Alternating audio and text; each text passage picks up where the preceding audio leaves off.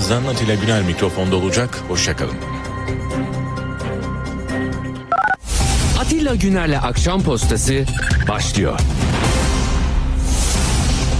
Radyo haberciliğinde bir klasik.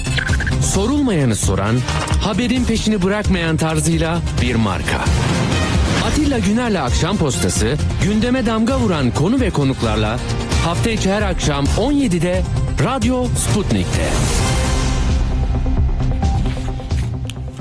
Akşam postasından hepinize iyi akşamlar efendim. Hoş geldiniz. 28 Temmuz Cuma akşamı haftanın son gününde buradayız. Haberler var, kulisler var, bilgiler var, çalışmalar var. Hadi bakalım başlayalım. Nereden başlayalım? Bazen bu memlekette zaten hiçbir zaman sorun olmadı haber konusunda. Her gün bir şeyler e, size aktarmak zorundayız. Bu kadar zaman dilimine en kalifiye işçilik gerektiren çalışılmış işleri vermek istiyorum. Dün bu oldudan çok hani oluyor da böyle oluyor. Neden oluyor? Ve küçük bağlantıları geçmişle bir köprü oluşturup ne anlama geldiğini size aktarmaya çalışıyorum. Dün e, Boğaziçi Üniversiteli 3 kişi daha Merkez Bankası'na atandı. Hadi oradan başlayalım. Boğaziçi deyince biz gazeteciler epeydir 2 senedir Boğaziçi Üniversitesi'ni ehlileştirme, Boğaziçi Üniversitesi'ni yeni Türkiye tırnak içinde bir itiraz merkezi değil, bilim yuvası değil, biat eden e, önünü il, düğmesi olmasa bile iliklemek için çalışan e, hocaların olduğu yere dönüştürmek istediler. Çocuklarımız orada özgürce ne demek istiyorlarsa onu deseler su, suç değil ağızdan çıkan pankarta yazılan suç olamaz. ODTÜ'de nasıl yine çocuklar ne istiyorlarsa onu yazabildiler orada. Böyle hüküm hükümdarların fermanlarıyla üniversiteler zapt rapt altına alınamaz. Sen ben fikri iktidarı kuramadım. Burası böyle bir şey. Nasıl bir yer burası diye yazıyordunuz, çiziyordunuz değil mi? He? Sonra ekonomiyi seçim kazanmak için bu hale getirdikten sonra ya bunun ilmini yapanları alalım biz. Bunun bilmini yapanları alalım. Liyakatli insanları alalım. Yani böyle olmuyor. Seçim kazandıranları zaten bir sepetten alıyoruz, öbür sepete koyuyoruz. Lazım olduklarında onları alırız biz yine. Şimdi bizi düzlüğe çıkaracaklar lazım. Ama Naci Ağbal gibi sonra bunları da atabiliriz. Bu da bir garantisi yok bunun. Ama gelenler Boğaziçi Üniversiteli. Ben hiçbir şeyi böyle fetişist bir şekilde çok kıymetlendirmenin yanında değilim. Ama eğitim kurumu eğitim yapacak ve düzgün yapacak. Evrensel kurallarla yapacak. Yani 500 yıl önce Engizisyon Mahkemesi'nin bilmem giyotinin kestiği adamlar da doğruyu söylemekten bir adam bir adım geri kalmadılar. Onların ruhuna hiç değilse mirasına ödedikleri bedellerin e, suyu hürmetine tamam mı? Düzgün iş yapın. Yani araştırın, sorun, soruşturun, konuşun, öğrenin. Arkadaşlar bir şöyle bir laf vardı tamam mı? Boğaziçi Üniversitesi'ne peki önce onu söyleyeyim ya. Ben de bazen heyecanlanınca af buyurun. Boğaziçi Üniversitesi kökenli 3 isim. Doktor Osman Cevdet Akçay, Doktor Fatih Karahan, Profesör Hatice Karahan, Merkez Bankası Başkan Yardımcısı oldular. Şimdi zaten başkan da Merke Boğaziçi'li. Amerika'dan geldi falan. Şimdi bunlar da kıymetli insanlar. Bir tanesi zaten Erdoğan'ın e, danışmanlığını da yapıyormuş. Hatice Karahan. Yani Boğaziçi dediğinde orada da örtülü kızlar vardı. Başörtülülerle ilgili bu çok ceberrut bir halle belki hani askeri vesayet dedikleri var ya orada şeydi. Ya bunlar böyle örtünürlerse falan bu ülke bu olacak şu olacak. Onların o baskısıyla o Türkiye olmasını istemedikleri ülke zaten oldu gidiyor. Ama gerekçeyi de oradaki baskılar oluşturdu. Yani sen böyle yaparsan bak biz de bunu böyle yaparız gibi bir e, intikam, ölç vesaire oldu işte neyse. Ya peki e, Boğaziçi sizin için bir şey ifade ediyor mu? Tesadüf mü bunlar? Yani mesela Sütçü İmam Üniversitesi'ni küçümsediğim için söylemiyorum. Oradan da birisi çıkabilir. Oradan da e, değil mi Sancar gitti Nobel aldı. Yani Türkiye'de o liseyi bitirdi gitti ama şuna dikkat çekmek istedim ya. Diyor ki hükümet olmakla muktedir olmak, muktedir olmakla iktidar olmak arasındaki farkı iyi biliyorsunuz. Gerçek iktidarın fikri iktidar olduğunu iyi biliyoruz. Tek tek bireylerden başlayarak toplumun tamamına uzanan fikri iktidar yolu zor ve zahmetli bir süreçtir. Kendimi bu konuda mahzun hissediyorum. 18 yılda her alanda tarihi eserlere, hizmetlere imza attığımızı attığımızı, eğitim kültürde arzu ettiğimiz ilerlemeyi sağlayamadığımızı düşünüyorum. Medyamız bizim sesimizi ve nefesimizi yansıtmıyor. İlimde, sanatta, kültürde benzer sıkıntılarla karşı karşıyayız. Bunun içinde fikri iktidarımızı da hala tesis edeme- etmediğimiz edemediğimiz kanaatindeyim. Tamam mı? İşte bu fikri iktidarı tesis edemeyince dönüyorsun, dolaşıyorsun. Kızdığın, küfrettiğin bir mühe, bir tane böyle kayyum atayarak Melih bilmem neydi değil mi? Adını hatırlıyor musunuz yani? Bir adam geldi oraya dedi ki ben bunu alırım 500 yaparım ilk bilmem neye girerim çıkarım bilmem ne. Abuk subuk işler. Ondan sonra içeriden bir truva atı. Hadi ben yaparım sen yaparsın. O sırada şimdi Hüdapar'ın e, hani Erdoğan'ın kanatları altında Adalet ve Kalkınma Partisi'nin listesinden meclise girdiğini biliyorsunuz. Bakın onun gazetesi bu tartışmalar olurken ne diyormuş? Boğaziçi kendini modern batıcı tipler yetiştirmeye adamıştır. Bak ee, Boğaziçi Üniversitesi Robert Koleji'nin üniversite türevidir. Kolejin yönetim kurulunun teklifi üzerine 71 Ağustos'ta meclisin onayıyla açılmıştır. Bazı milletvekilleri adına Fatih diyelim dedi. Boğaziçi'nde kaldı. Ve diyor bu kurucu Fransız kökenli Amerikalı Hamlin ee, işte protestan Hristiyan misyoner olarak yetiştirilmiş 1839'da İstanbul'a gönderilmiş. Bak adamın derdine bak. Sonra diyor ki onların derdi seküler, layık insan yetiştiricisidir. Bunlar budur diyor. Yani söyleyen adamın e, kıymeti var mı bilmiyorum. Söyleyeyim ismini de. Doktor Abdülkadir Turan.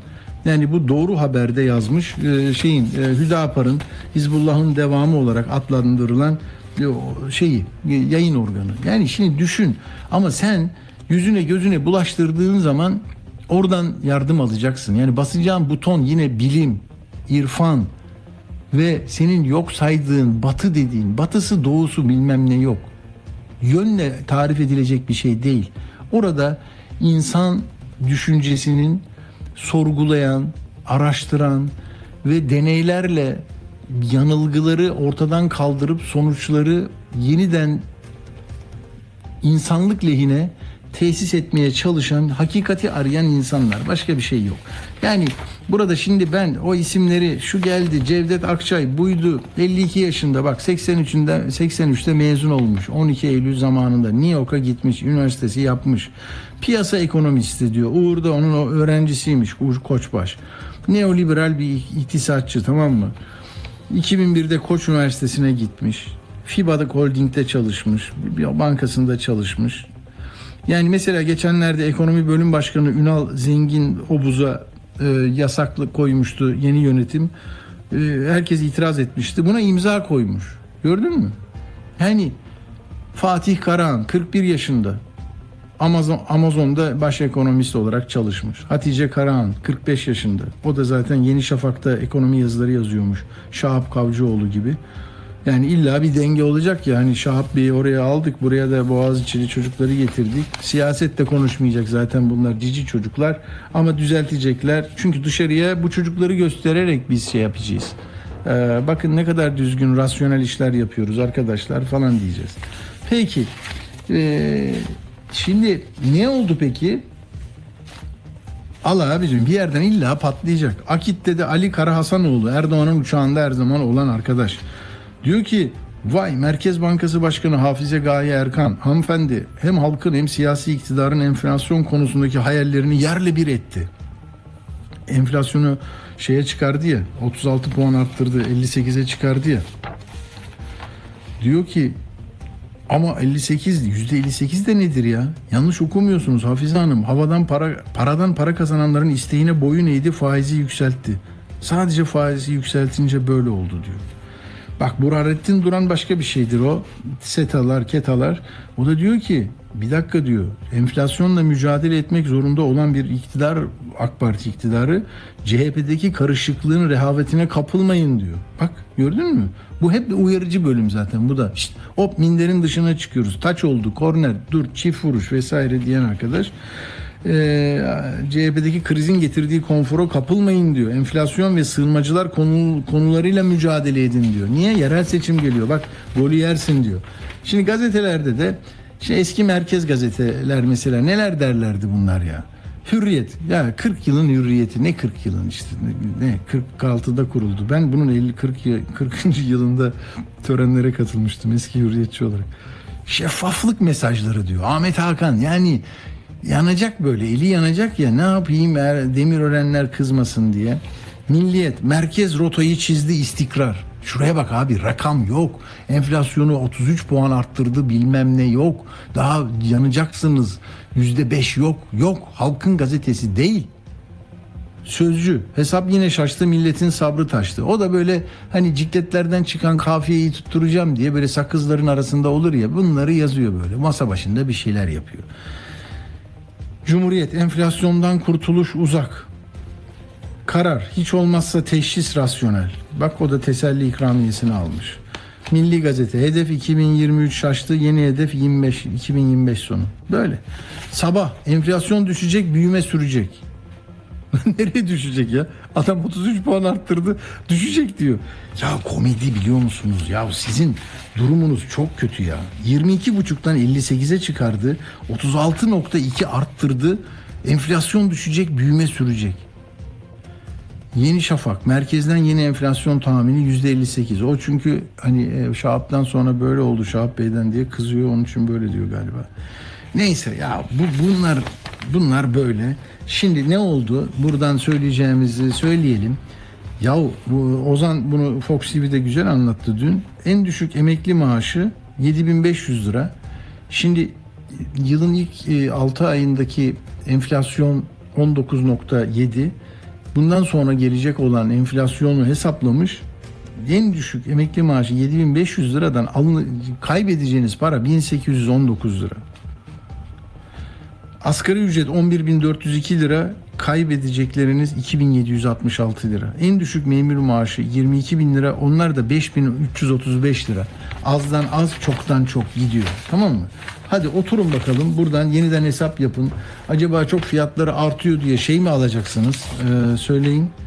Hani televizyon mu alalım büyük ekran yok çamaşır makinesi mi yok bir tane de serinletici mi alalım? Hani paramız bitiyor çünkü. Son paramızı ona mı verelim? Yoksa son paramızla peynir alamıyoruz. Peynire benzeyen beyaz bir şeyler mi alalım? Üç harfli mağazalara gidelim marketlere gidelim. Hani o ceza kesilen enflasyonun sebep olduğu enflasyona sebep olan marketlerin eritme peynirlerini mi alalım? Kırık peynir mi alalım pazardan? Hesaplar böyle arkadaşlar. Tamam mı? Ben de artık e, bu memleketin e, daha sonrası yaşayacağı ekonomik problemlerin ne olacağını tahmin etmeye çalışıyorum.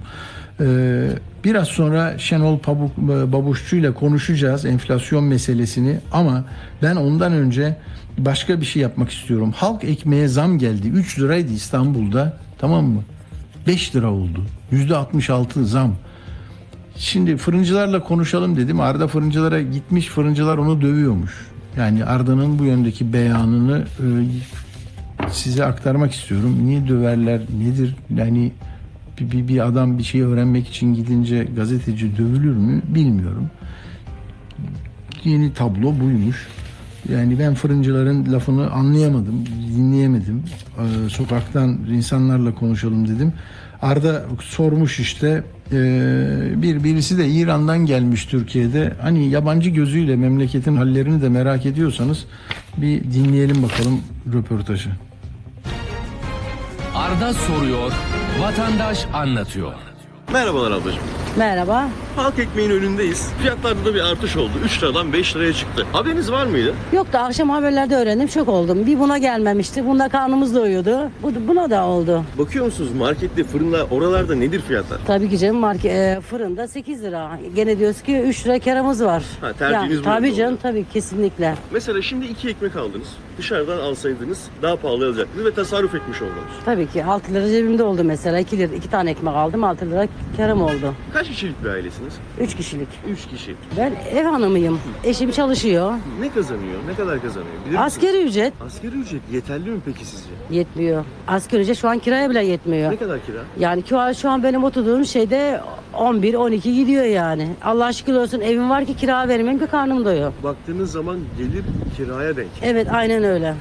Çok zor bilmiyorum. Siz söyleyin biraz. Ben bir vatandaş olarak gerçekten ekonomiyi nasıl değerlendiriyorsunuz? Valla ekonomi bitmiş, batmış durumdayız. Kötüyüz. Allah yardımcımız olsun.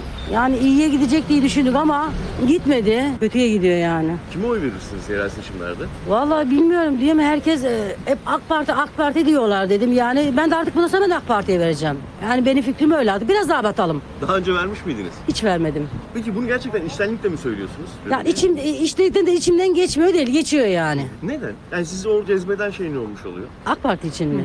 Ya demek millet doğrusunu biliyor diye düşünüyorum yani. Ne diyeyim gülüyorum artık. Merhabalar. Merhaba, Siz nerelisiniz? ben İranlıyım. İranlısınız. Evet. Ne zamandır İstanbul'dasınız? Ne kadardır?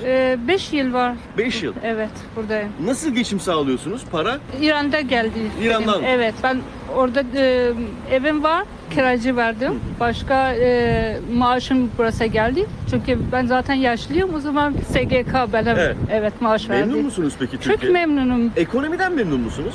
E, her şey memnunum. Çünkü o beni kabul edeceğiz. Çünkü Ben biz zaten yabancıyız. Benimle çok e, iyi davranıyor. Pardon ki Türkçem iyi değil. Çünkü Farsça zaten. Ve e, her şey iyi. Ama ben Türkiye m, insanlar bilmiyorum ne söyledin. e, zam geldi. Her her gün zam gel, geliyor. E, çünkü insa- e, İran'da böyle başlıyor. Şu an çok kötü olmuş. E, su çok e, buçuk lira var ama şu an 5 lira var. Ekmekmiş 5 lira var ama şu an bilmiyorum ne kadar. 5 lira, 4 lira Beş lira bilmiyorum. 5 burada. lira. Tez tez e, zam geldi. Atilla Güner'le Akşam Postası devam ediyor. Evet yani yorumlarınızı keşke duymuş olsam, duyabilsem. Hanımefendi itiraz ediyor, kızıyor ama diyor herkes AK Parti diyor. Hani çoğunluk o tarafta ben de oraya mı gideyim ne yapayım artık diyor. Yani gülüyorum şaka gibi ama diyor. Ya ortada tabii böyle muhalefetin irice bir lafı alıp insanları bir yere taşıma imkan ve kabiliyeti olmayınca böyle hani ya herhalde bir tane yenen var burada biz o tarafa gidelim. 13 yıl 21 yıldır yeniyor adamlar. Herhalde onların da bir bildiği var. Ya geldiğimiz yere bakın ya. Farsi konuşan hanımefendi geldi burada bak benim yaşım da var. diyor. Bir buçuk liraydı su 5 lira oldu falan o da hani belki başka bir sahikle buradadır hani Türkiye'de olmayın bir bedeli diye ödüyor galiba onu ama ya ne yapacaksınız siz? Buranın çocukları ne yapacak bu toprakların çocukları? Yani su hakikaten 5 lira diyor adam ya. Yani bir 0,5 litre tamam mı almışsın 1 liraydı bunun alınışı yani söylerlerdi ya bunu 20 kuruşa alıyorlar 1 liraya satıyorlar bir buçuğa satıyorlar derlerdi geçen sene. Şimdi 5 lira alınışı 2 küsür liraymış falan da ne, ne bileyim ya. Acayip bir şey. Şimdi mesela bir ev sahibi hikayesi var. Ona kafayı taktım. Nasıl anlayacağız bu işleri ya? Arda versin o fotoğrafları. Ya bu özel hayata müdahale gibi düşünmeyin bunu. Bakın. Bir ev sahibi kiracı kavgası beni aldı bitirdi götürdü. Ben mesela ilk işim ben bilmiyorum oraları. Yani bir kere gittim iki kere gittim ama hani böyle bir gözlemci gibi gidip görmek istiyorum. Başakşehir, Kayabaşı tamam mı? Kayabaşı adını duyduğumda ben yeni bir mahalle doğuyor dedim. Daha dün ya. Arkadaşlar bak ne demiş? Kayabaşı Mahallesi Veysel Karani Caddesi'nde Park Mavera diye bir site var tamam mı? Sitenin görüntüleri var mı? Veriyor musunuz onu? Şimdi burada bir asayiş olayı var tamam mı? Bak polis ifadelerini aldık ya. Oradan da okuyorum size. Beyefendi Almanya'da doğmuş. Burası yeni Türkiye'nin inşa ettiği bir yer. Orada hani olimpiyat stadı var bilmem ne diyorlar bile bilmem ne stadı da orada. Ben onu da yanlış mı söylüyorum çocuklar düzeltin. Ee, Fatih Terim stadyumu da orada. Başakşehir'in oynadığı. Bak Başakşehir zaten hani İBB'nin tamam mı? Ve burası da Olimpiya Alışveriş Merkezi, Başakşehir Çam ve Sakura Hastanesi, Kayaşehir Alışveriş Merkezi, Park Mavera, bilmem ne böyle bir yer. Yani bunlar yoktu. Düne ait bir şey değil bunlar. Olmuş. Peki Almanya'da doğan arkadaş da buradan yer almış. Kirası neymiş biliyor musunuz? 3 yıldır oturuyorum diyor. 30 bin lira benim kiram diyor burada. Bana geldi diyor kiracı 50 bin lira istedi diyor. 50 bin lira yapacağım dedim diyor. Dedi. Ben 35 olsun dedim. Anlaşamadık. Yasal artış neyse yüzde 25 verdim ben diyor. Gitti diyor. Sonra geldi diyor çok sinirlenmiş. 40 bin liraya çıkarttım diyor korkudan. Ne demiş biliyor musun ev sahibi? 100 bin lira oldu kardeşim. Alo? Daha burası yoktu ya. Burası bu yeni Türkiye'nin inşa ettiği bir yer. Kira 3 oda bir salon 100 bin lira. Mavera sitesi. Allah'ım ya Rabbim. Millet Bahçesi civarında bak Millet Bahçesi de var. Ya burayı sosyologlar gitsin kardeşim araştırın ya. Hakikaten bizi dinleyen var mı böyle doktora tezi yazacaklar bilmem neler yüksek lisansçılar. Yani burası neydi? Ne oldu? Bak Millet Bahçesi de var. Yuvarlanıp ucuz kek yiyecek hani bedava kek yemek için yer de yapmışlar. Stat yapmışlar. Fatih Terim. Havalimanı ileride. Bilmem ne. Hastane yapmışlar böyle siz ödüyorsunuz. Çam ve Sakura. Neyse. Gelmiş adam demiş ki 100 bin lira kardeşim bundan sonra. Gittim diyor bana şerefsiz dedi. Bir küfürler var burada sinkaf falan. Arabayla geldi beyzbol sopalarıyla beni dövdü şikayetçiyim diyor. Bak tamam mı? Yani 100 bin lira kira isteyebiliyorsun. Orası çünkü artık zenginleşme yeri. Koy bir tane ev. Şimdi de boş evlere ceza gelecek, mezar gelecek diyorlar ya. Önce yapıyorlar. Orayı soydulaştırıyorlar. Gece konuların olduğu yerleri bunları yapıyorlar. Sahiplendiriyorlar birilerini. Onlar da 100 bin liraya kiraya veriyor. Sen daha hani 11 bin lirayla ne yapacağım de 7500 lirayla ne olur de bilmiyorum. Ne olacağını ben bilmiyorum. Sonra tabii iş nereye çıkıyor? Muhalefet ne yapacak? Muhalefet ne yapacak? Muhalefet ne yapacak işte? İBB Başkanı Ekrem İmamoğlu hani kenardan kıyıdan böyle kızdırmadan, ürkütmeden yavaş yavaş bir şeyler söylüyor. Şimdi de hani Oksijen gazetesini kendini ifade edeceği bir yer olarak görmüş. Oksijeni benim arkadaşlarım, kardeşlerim çıkarıyor. Yani yıllarca beraber çalıştığım insanlar. Ee, Ondan sonra ee, diyorum ki oraya gitmiş. Yani orada böyle beyaz yakalılar okuyor doktorlar işte mühendisler e, yorulgun yorgun demokratlar yorgun laikler.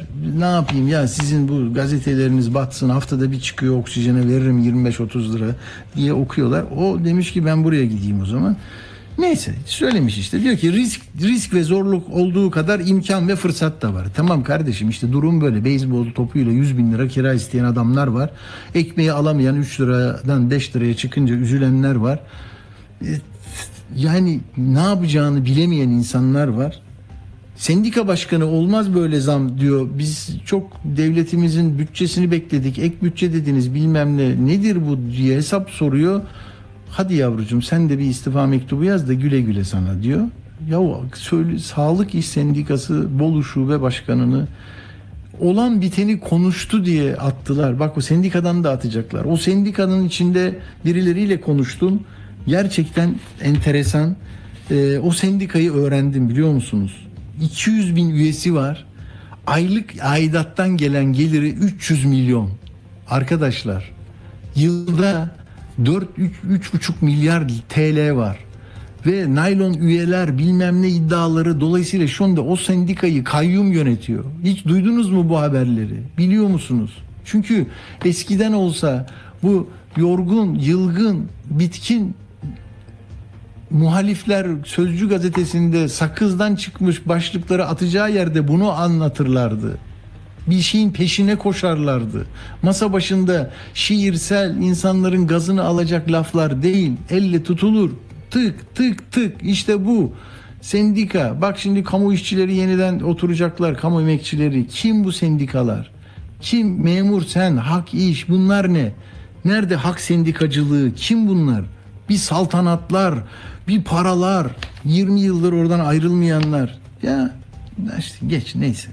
Şimdi İmamoğlu da işte bunu değiştirmek için nazik üslubuyla bıdı bıdı söylüyor. Yeni kadrolar, yeni dil, yeni örgütlenme, kısaca yeni bir siyaset gerekiyor. Bıkkınlık, hayal kırıklığını bir kenara bırakın diyor size. Tamam mı? Ama sonra Akbelen'e gidince göreceksiniz. Orada Mahmut Tanal değil mi? Yahu kendisini eleştiren insanları neredeyse senin yüzünden biz iktidarı verdik dedi. Bak yalnızca yılgınlık ve umutsuzluk seçmende değil. Onunla yüz yüze gelen o CHP'li arkadaşlar kendilerini tarih ifade edemiyorlar ve senin yüzünden oldu diyor. Yani Kemal Bey de diyor ya bir ve iki sandık olan yerler yüzünden oldu. TRT izleyenlerden oldu. Çiftçilere diyordu eskiden. Sen hem böyle yanıyorsun hem de onlara oy veriyorsun ama falan. Yahu neyse ya buradan bir çıkış yolu olacak böyle değil bak. Tarihin hiçbir döneminde bu kadar böyle bir şeyin içinde daraltılmış bir hayat normu içinde yaşamak durumunda kalmadık ya. Vallahi billahi. Bak görevi bırakmayı bilir diyor. Demokratik lider toplumla imzaladığı mukavele uyarınca ona verilen yetkiyi belli bir süre kullanır. Ona verilen misyonu yerine getiremediğinde ve toplumsal beklentilerin gerisine kaldığında görevi bırakmayı bilir. İki nokta üst üste Kemal Bey gidin ben geliyorum. Ben Kemal geliyorum diyordu ya. Bay Kemal demeyin siz. Sayın Kılıçdaroğlu liderim gidiyorsunuz ben geliyorum. Ya bunu diyemeden bu hani ne ya onu da kaybetmeyin bunu da kaybetmeyin dur dur kaybeden kim? He? Kaybeden işte sendikacılık, demokrasi, ifade hürriyeti, gazetecilik, adliye, hukuk, adalet, mühendislik, çevre, iklim, orman hepsini kaybediyoruz. Sen bir şeyi kaybetme diye her şeyi kaybetmeye hazır bu Türkiye. Hadi şimdi şeyi arıyoruz. Ee, Şenol, Profesör Şenol Babuşçu'yu kısa bir ara verelim. Eski tanıtımları vermeyin, yeni bir ses duyayım Allah rızası için. Şenol Babuşçu'yu karşılayacağız, onunla konuşacağız. Akşam postasından hepinize iyi akşamlar efendim. Türkiye ve dünya, ekonomi ve siyaset, öne çıkanlar, konuşulanlar. Biz ne yaşıyoruz? Böyle geçim derdinden mi? Kültürel bir mesele mi? Kimlik mi? inanç mı? Bu insanların tepkileri nasıl bir anda siyaseti yeniden şekillendirecek güce ulaştı? Bütünün parçaları, buradaki öncelikli toplumsal kesimler kim olacak? Oralar çok belli olmadığı için olup bitenlerin perde arkası. ne olursa olsun demokrasi mücadelesine devam edip seçime saygı göstermek demokratik bir olgunluktur. Twitter'ın tümüyle kapatılması ya da bazı tweetlere erişimi sınırlandırılması seçeneklerden hangisini istiyorsunuz? Pazartesi fiyatları nasıl değerlendiriyorsunuz abi? Acayip pahalı. Can yakıcı bir pahalılık var. Vay bu milletin hali. Radyo haberciliğinin dört ödüllü programı. Radyo Sputnik'te Atilla Güner'le Akşam Postası programında söylenen sözler. Radyo yayıncılığı ödülü kazananı Atilla Güner. Atilla Güner'le Akşam Postası hafta içi her gün saat 17'de tekrarıyla 21.30'da Radyo Sputnik'te. Atilla Güner'le Akşam Postası devam ediyor. Evet efendim tablo bu, memleket e, halleri bu. E, ben de değerli bir isimle e, hem siyaset tarafında hem de e, çok önemli ekonomik görevleri olan e, değerli bir isimle Profesör Şenol Babuşçu ile konuşmak istiyorum. Merhaba, hoş geldiniz Şenol Bey. Hoş bulduk. Şimdi bu e, Merkez Bankası'nın dünkü enflasyon raporunu izledik birlikte. Buna çok iyimser bakıp işte liyakatla birlikte gelen rasyonel tablo diyenler var. Ama kendi içinde e, tabii bu enflasyonla ilgili tahmini e, 36 puan arttırıp 22 5'ten 58'e çıkarma durumu var. Siz tecrübeli bir isim olarak nasıl görüyorsunuz hocam? Ne diyorsunuz? Şimdi öncelikle e, Merkez Bankası Başkanı'nı daha önceki başkanla kıyaslarsak Yuska Düştün bir başkan. Evet. E, rapor, rapora baktığımızda rapor gerek teknik olarak, içerik olarak gerekse sunum olarak yine daha önceki son iki yıldır yapılan sunumlara göre oldukça başarılı bir sunum. E, fakat şimdi kendi içinde tatsızlıklar var. Tabii gece yarısı Üç Merkez Bankası Başkan Yardımcısı alınıp üç tane yeni atama yapılınca Evet. atama liyakatlı olunca raporun da çok eleştirilecek bir noktası e, düşünülmedi veyahut da kalmadı diye düşünüldü eleştirilecek ama raporun içeriğine teknik Çok çok özür dilerim. Yani onların gelmesi e, daha daha daha iyi oldu anlamında mı hocam? Yani birlikte daha iyi rasyonel politikaları uygulayabilirler anlamında mı? Evet, birlikte daha rasyonel politikalar uygulayabilirler. Hatta bu rapor belki 15 gün önce atansaydı bu başkan yardımcıları bu rapor daha iyi çıkabilirdi. Çünkü içerisinde tutarsızlıklar var raporun. Ee, bir defa enflasyonla yeterince mücadele edilmeyeceğiz iması var. Direnecek. Çünkü faizi, politik, para politikası faizini arttıramayacaklar veyahut da sınırda arttırabilecek bir konusu. Ee, Enflasyonla birlikte yaşayacağız değil mi? Siz öyle bir paylaşımda bulunmuştunuz. Yani bunu bu halledemiyoruz. 2025'e kadar bu bizimle beraber. Ee, Öyle görünüyor çünkü yıl sonu enflasyonda 58 tahmin ediyor ki 70'leri bulacak bence. Gerçekçi, gerçeğe yakın bir tahmin. E, zirveye, enflasyonun zirveye Haziran ayında, Haziran 2024'te çıkacağını söylüyor. Ondan sonra alınacak kararlarla 2 yıl içerisinde ekonominin toparlanacağını söylüyor.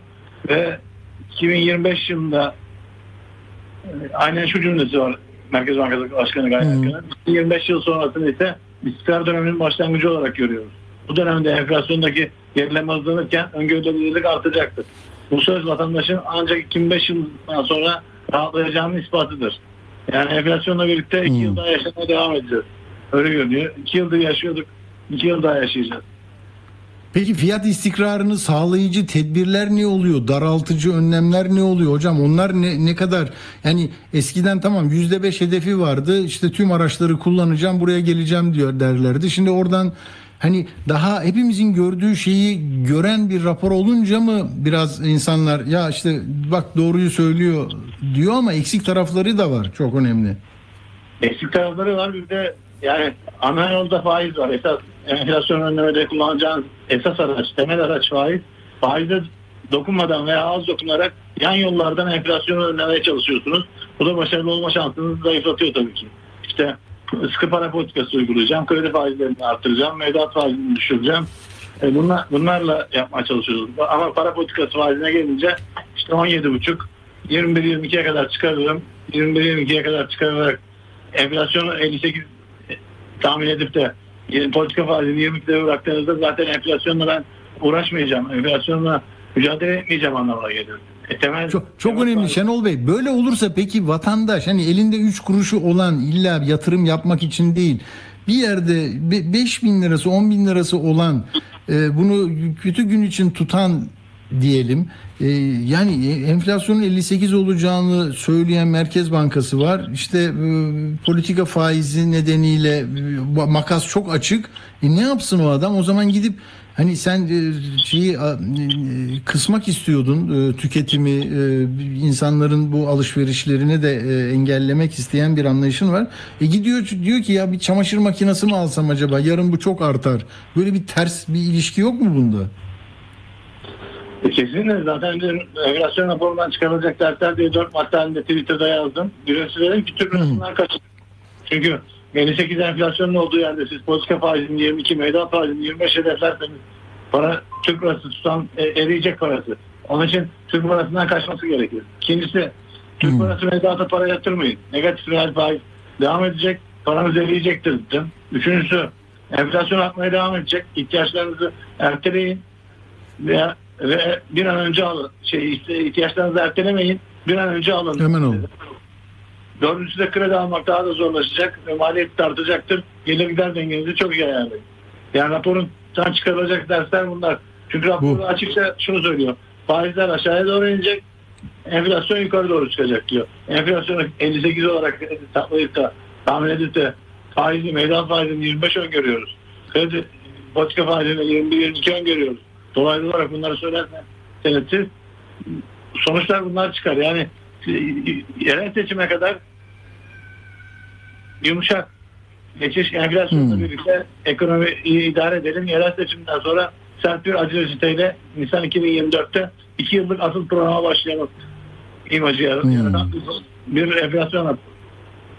Yani o zaman şimdi hanımefendi tamam benden siyasi bir demeç alamazsınız diyor ama yaptığı programda bile bir şey var. Yani ileriye dönük e, hareket planında bile seçim var. Yani öyle görünüyor. 2024 e, o ilk çeyreğinde tırmanacak dediğine göre hani bu seçimi kazanması için siyasi otoriteye destek olacak önlemler yapacağız. Sonradan da asıl rasyoneliteye döneceğiz gibi değil mi? Böyle anla- anladım ben. Evet yani bir 9 ay daha kusura bakmayın enflasyonla sizi yaşatacağım. Aa, Ondan sonra 9 ay sonra sert tedbirleri alacağım ama tedbirlerin sonuçları da 1-1,5 yıl bu- olacak Evet. sonuç almak. Bir, ondan sonra işte 2024 Nisan'dan itibaren 1,5 yıllık dönemde sert tedbirlerle enflasyonu düşüreceğim. 2025 sonunda refaha ulaşacaksınız diyor. Çok. Peki şimdi burada siz tabii bankalarda yönettiniz Şenol Bey. Burada hani bir ortalama Türk vatandaşı e, diyelim ki yani kü- küçük esnaf da olabilir. Böyle bir kendi ücretli bir, birisi de olabilir. Bir küçük birikimi var. Yarın endişesi var. %58'i de gördü.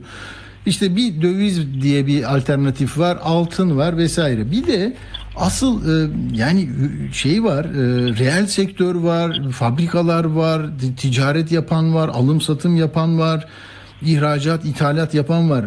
Her kesim için bu ne anlatacak bize? Mesela özlü bir şekilde siz tarif edersiniz bunu. Herkesin hayatına bu bu gerçek, bu bu tablo nasıl etki eder ve onların refleksleri ne yönde olur? Şimdi sabit gelirlerin yapan memur, emekli, işçi, asgari ücretli enflasyon altında ezilmeye devam edecek. Çünkü Hmm. gerçek enflasyonla TÜİK'in açıkladığı enflasyon farklı. Şu an mesela TÜİK'in enflasyonu bir 38. Ben çarpı iki diyorum artık. Ya halkın sizin çarşıya, da, pazarda, markette yaşadığınız, sizin benim yaşadığım enflasyon %80 şu an. Yıl sonunda 58 diyor Merkez Bankası. 58'e ulaşacak diyor, yükselecek diyor. 38'den 58'e çıkacak. Bence 65-75 arası bir enflasyon gerçekleşecek. E, 70 çıktı diyelim yıl sonu enflasyonu. Bizim yaşadığımız enflasyon yine sokaktaki enflasyon 70 çarpı 2 yüzde 140. Yani bu sabit gelirlerin enflasyon altında ezildiği kesin. Ama Yani onlara hocam onlara yapılacak ekstra bir zam yılbaşına yakın yine seçim öncesi bir zam falan ne oluyor? Cebinden aldığımızın bir bölümünü iade ediyormuşuz gibi olacak o zaman. Evet, bir bölümünün yarısını iade ediyoruz, yarısı kadar fakirleşiyor bu. Ama ticaret adamı için bu durum iyi. iki yıldır da iyiydi zaten. Ee, ticaret adamı enflasyon yüzde 58, kredi faizleri yüzde 30-40 arasında olacak. Kredi faizlerinden düşük faizle kredi çekip ticari hayatını sürdürecek rant aktarımı. Tasarruf sahiplerinden, Evet, mi? kurumlardan iş adamına, zengine fakirden az Tabii zengine gelir transferi değil mi? Yani o transfer edeceğiz onlara gidecek o evet. Evet. Vaziyet bu şekilde. Yani tablo bu. İthalat, ihracat rakamları da bugün açıklandı galiba. Çok dikkatli bakamadım ama şey ithalat da düşüyor hocam bir, bir, bir ölçüde. Ee, orada nasıl bir şey olacak? Ne beklenir? Ben de bugün çok yayına çıktım. Ben bakamadım rakamlara ama ithalat düşmesi kurların artışından kaynaklanıyor tabii. Kurlar 45 günde %35 arttı kurlar. Bu ithalatı düşürüyor. Hmm. İhracat bastırıcı etki yaratacak önümüzdeki dönemde. Bir müddet o itha- ithalatın artması, ihracatın şey ithalatın azalması söz konusu olabilir veyahut da artış hızı yavaşlayacak ithalatın. İhracatın ise artış hızı bir miktar artacak önümüzdeki seçime kadar ki dönemde. Hmm. Şöyle olmuş hocam şimdi gö- gözü gördüm ihracat %10.5 artmış ithalat %17.5 azalmış. Mesela Evet. geçen yılın aynı dönemine göre Haziran'ı söylüyorum. Evet. Yani, doğru şey, o- Yani ithalat bir miktar azalmaya devam edebilir seçime kadar. Azalmasa da artış hızı yavaşlayacaktır. İhracat ise daha hızlı artacaktır. Hı hı hı. Peki bu burada e, son olarak hocam e, şeyi e, uy- uygulanan politikalara mesela batıda işte bu finans çevrelerinde yaklaşım ne olacak? Şimdi Körfez Körfez tamam Körfez kısmı bitecek herhalde. Sonra da bir de orada görücüye gidecekler. Yani biz bunu yapıyoruz. Ya- Yatırım gelsin. İşte doğrudan yatırım, finansman, finans e- e- enstrümanlarının e, alımı vesaire. O orada şansımız var mı? Ne nasıl bir görünüm arz edecek orada? Yani, Yani bağımsız bir merkez bankası diyebilecekler mi? Bağımsız merkez bankası. Yeni başkan yardımcılarına de- kredibilitesi güçlü. Yani başkan yardımcıları e, bastırırlarsa belki olabilir ama şöyle söyleyeyim ben size. Güven çok çabuk kaybediliyor. Değil mi? Çok zor güven kazanılıyor ve uzun yıllar sürüyor. Biz son iki yılda güveni kaybettik. Yabancı yatırımcının güvenini kaybettik. Önümüzdeki 4-5 yılda güveni anca sağlayabiliriz bence. Çok zor ve yavaş kazanılıyor. Ve bu dün açıklanan enflasyon raporunda Sayın Cumhurbaşkanı'nın izleri var. Bu Evet. Cumhurbaşkanı'nın izlerinden ne kadar arındırabilir Merkez Bankası bundan sonra yapacağı işleri e, o kadar yabancı yatırımcı inandırıcı olabilir ama hala biz 3 ay sonra, 6 ay sonra, 9 ay sonra e, Cumhurbaşkanı izlerini Merkez Bankası'nın aldığı kararlarda görürsek yabancı yatırımcının inanması mümkün değil. Anladım. Peki hocam çok teşekkür ediyoruz. Profesör Doktor Şenol Babuşçu Başkent Üniversitesi'nden katkı sundunuz. Çok sağ olun hocam. Ben teşekkür ediyorum. İyi günler diliyorum. Hoş, sağ olun, hoşçakalın. Evet böyle bakın e, çok önemli şeyler söyledi hocam. Tekrar etmeyeceğim. Zamanım çok sınırlı. E, yalnız bizimle ilgili değil tabii bu e, ülkenin e, ekonomik tablosu, gerçekliği, yaşadıklarımız. Yurt dışından Türkiye'yi tatil için tercih edenlerin de kararlarında e, önemli bir e, rol oynuyor. Yani ne demek? Ben A ülkesine gideceğim, B ülkesine gideceğim. Benim milli paramla orada ne kadar tatil yapabilirim? Geçen sene nerede nasıl yapmıştım? Ne kadar artmış? Bendeki enflasyon ve gelirim ne kadar arttı? Peki gideceğim ülke neden benden bu kadar para e, fazla para istiyor? Kurlardaki bu kadar artışa rağmen beni şaşırtmıştı hakikaten ilk duyduğumda yabancı turistlerin Türkiye'deki fiyatlar konusunda konaklama ve yiyecek içecek konusunda bir e, tereddüdü oluşmuş. Çok arttı Türkiye'de diyorlar. Biz ne zannederiz? Ya adam bir euro veriyor 30 lira şuraya bak. Öyle değilmiş. Şimdi onu bilen bir e, şeyle tam bir yetkin isimle konuşacağız. Bülent Bülbüloğlu Türkiye Otelciler Federasyonu Başkan Yardımcısı. Merhaba Bülent Bey. Ee, herkese merhaba. Ee, ama önce şunu düzelteyim. Başkan, başkan. Ee, Otelciler Federasyonu Başkan Yardımcılığı görevimi e, bitirdim. Şimdi Hizmet Tamam. İhracatçılar Birliği Turizm Komitesi üyesiyim. Bu sıfatımla katılıyorum. Peki. Peki onu e, atlamışız. Özür dilerim. Özür dilerim. Peki Bülent Bey hakikaten nedir bu tablo? Az önce siz de duydunuz benim söylediğimi. Böyle bir şey konuşuluyor. Yani sen gel- gelen turist sayısı e, ile ilgili, harcamaları ile ilgili nedir buradaki durum? Ee, tabii bir dengelerde bozukluk var. Bozuldu. Türkiye'nin ekonomik yapısında da ciddi bir e, dengelerde bozulmalar var. Bunu da e, gelen e, misafirlerimiz, turistler de e, yaşıyorlar. Ama doluluk e, tarafına baktığınız zaman tabii bunu bir sürü çerçeveden değerlendirebiliriz. Yurt dışı başka, yurt içinin dinamikleri başka. Şimdi Bodrum'da çok konuşuluyor ya da luxury segmentinde, üst segmentteki otellerde boşluk var. Doğru boşluk var. Ee, çünkü fiyatlar artık inanılmayacak boyutlara gitti. Ki maliyetleri çok yüksek. Yani bir lüks segmentteki otelin maliyetiyle e, orta segmentteki otelin maliyetleri e, birbirinden çok farklı ve çok yüksek. Aradaki makas çok büyük. Dolayısıyla e, çok da indirim yapacak pozisyonları yok. Yani kimse hiçbir konaklama sektöründe hiçbir otelci, turizmci yatağının, koltuğunun e, boş geçmesini istemez. Çünkü bizde raf yok yani. Bizde boşta onu çöpe atıyorsunuz o gün o ürettiğiniz ürünün. E, dolayısıyla dolu getirmek ister ama e, şu anki şartlarda çok mümkün değil. Orta segmentteki otellerde de problem var. Var. Çünkü e, orta segmentteki müşteri de e, alım gücü çok zayıfladı. Yani insanlar artık Hani çocuğunun ayakkabısını düşünüyor ya da işte ay başında kredi kartını nasıl ödeyecek onu düşünüyor. Tatil e, dönemi olmasına rağmen tatilini ikinci plana bıraktı. Ya da işte bütçesine göre hareket ediyor. Eskiden 7 gün tatil yapan bir e, iç pazar misafirimiz artık 3 gün 2 gün e, yapıyor. Belki arabayla e, arabada kalıyor. Yani bunları çok görüyoruz. E, böyle bir sıkıntı var.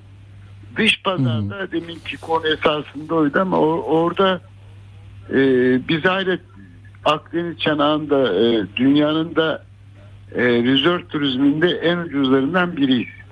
Yani bu çok gerçek. İspanya ile İspanya ile Mısır mesela rakip midir bize? Ben böyle bir şeyler notlarımda görüyorum da İspanya mesela ne diyor? Yani Tabii. rakip. Yani şimdi dünyada biz ilk dörtteyiz. Dünyada Hmm. misafir kabul eden ülkelerde ilk dörtteyiz. İşte İspanya, Fransa, e, İtalya, Amerika bunlar işte dünya devleri. Hani Yunanistan kapasite olarak bizim kadar olmasa da o da Akdeniz çanağının en büyük oyuncularından. Şimdi dolayısıyla biz her segmentteki müşteriye hitap ediyoruz. Yani İspanya'nın misafiri de bizim misafirimiz. Yunanistan'ın da misafiri bizim misafirimiz. Mısır'ın misafiri de bizim misafirimiz. Ama bunlar o kadar parametreler farklı ki şimdi Mısır'a giden misafir Antalya misafiri Ege bölgesinin değil. Ya da işte Antalya'yı mesela bize en çok misafir getiren ülke Rusya'ydı yıllardan beri. Açık ara 7 7,5 milyon civarında Rus misafiri ağırlıyorduk. Bu sene Rus misafir yok. Bu Ha, bunun nedeni ben bir yerde okudum Bülent Bey. O, orada da hı. Onun gerekçesini nasıl tespit edebilir mi sektör? Tabii. Yani orada da de- değişen e, filtreler var. Şimdi rublenin dolar karşısında çok fazla yüzde 40 küsür 45 civarlarında değer kaybetmesi e, oradaki e, Rus misafirin alım gücünü etkiliyor. Çünkü onlar rubleyle gidip e, dolara çevirip arbitraj yapıp dolarla satın alıyor e, Türkiye tatilini. Artık parası yetmiyor.